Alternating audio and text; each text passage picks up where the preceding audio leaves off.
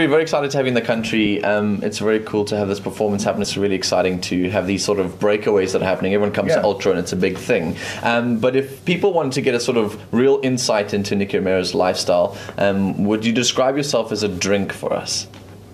Tequila water. A little bit good and a little bit not so good. Yeah. But still really nice. all at the same time. Okay, I got a, fr- a fan of ours from our radio station who's really interested in the production side too. A lot of South Africans don't get uh, enough um, sort of exposure to the production scene, and he really wanted to know in terms of your mastering and EQs, etc. Do you use a specific uh, s- software? He's asking specifically about iZotope, ozone, or waves. Are you on any of them? Uh, not for mastering. I don't use. I only use the iZotope, uh, the ozone or the trash for percussion. Uh, the iZotope I use for sometimes for buses with synths to make them a little bit more airy because the iZotope contains a, a limiter, EQ, and uh, uh, most of the time dynamics.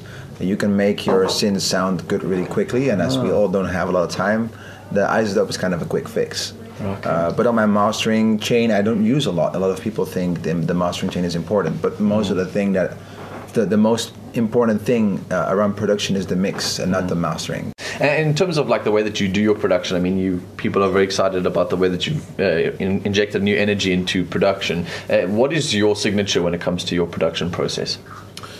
Uh, honestly, I don't have a signature really. Well, I used to finish songs sometimes in four hours, five hours, because I was in a flow that was pointing me towards an end result so quickly that I literally finish songs within four hours. Uh, to be honest, I find that a little bit hard now because I really want to add something extra to the songs because the EDM in general is so oversaturated that just fixing something really quickly sometimes does not work.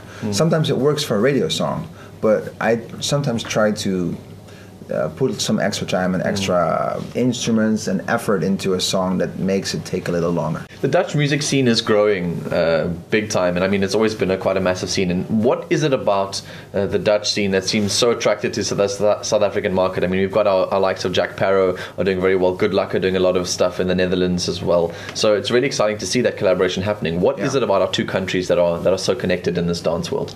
Honestly, I'm not quite sure if there's one thing that I can point out, but what I do know is that first of all, Afri- Afrikaan, one of the languages they speak here, is something that we can understand. So that's the first, that's the, that's the platform, the base already. So we can. Ons kan praat die taal. Yeah, exactly. Yeah, we can understand. For us, it sounds a little bit like uh, uh, it's really funny because if if we would. If we would like describe Afrikaan to another Dutch person, we would say it sounds a little bit childish the way they speak, you know.